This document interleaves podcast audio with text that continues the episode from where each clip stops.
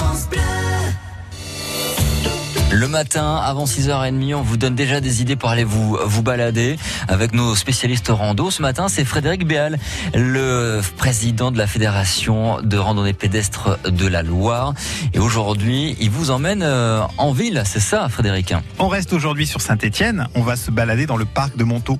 C'est le plus grand parc stéphanois où l'on retrouve la nature dans la ville. Cet ancien site minier a été reconverti en espace naturel avec des prairies, des pelouses, des bois et de nombreux jardins ouvriers sur le versant notamment nord de la colline.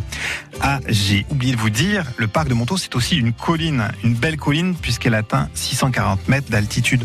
On peut grimper à son sommet, au crêt des six soleils. Donc l'ancien carreau du puits de mine accueille maintenant six sculptures de soleil. Il accueille également un cadran solaire et une table d'orientation. En suivant les balises de la boucle verte de Saint-Étienne, vous pouvez quitter le parc de Montaut par son versant sud et rejoindre en 10 minutes les tout nouveaux jardins de Charlotte.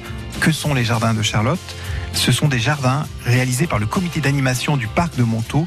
Ils sont tout nouveaux et ils vont bientôt accueillir des légumes, des fruits, mais aussi des enfants pour les sensibiliser aux joies du jardinage. Et demain, on sera avec euh, Florence Costet du parc du Pilat, mais sans être loin de saint puisqu'on se baladera demain dans le haut barrage du gouffre d'enfer.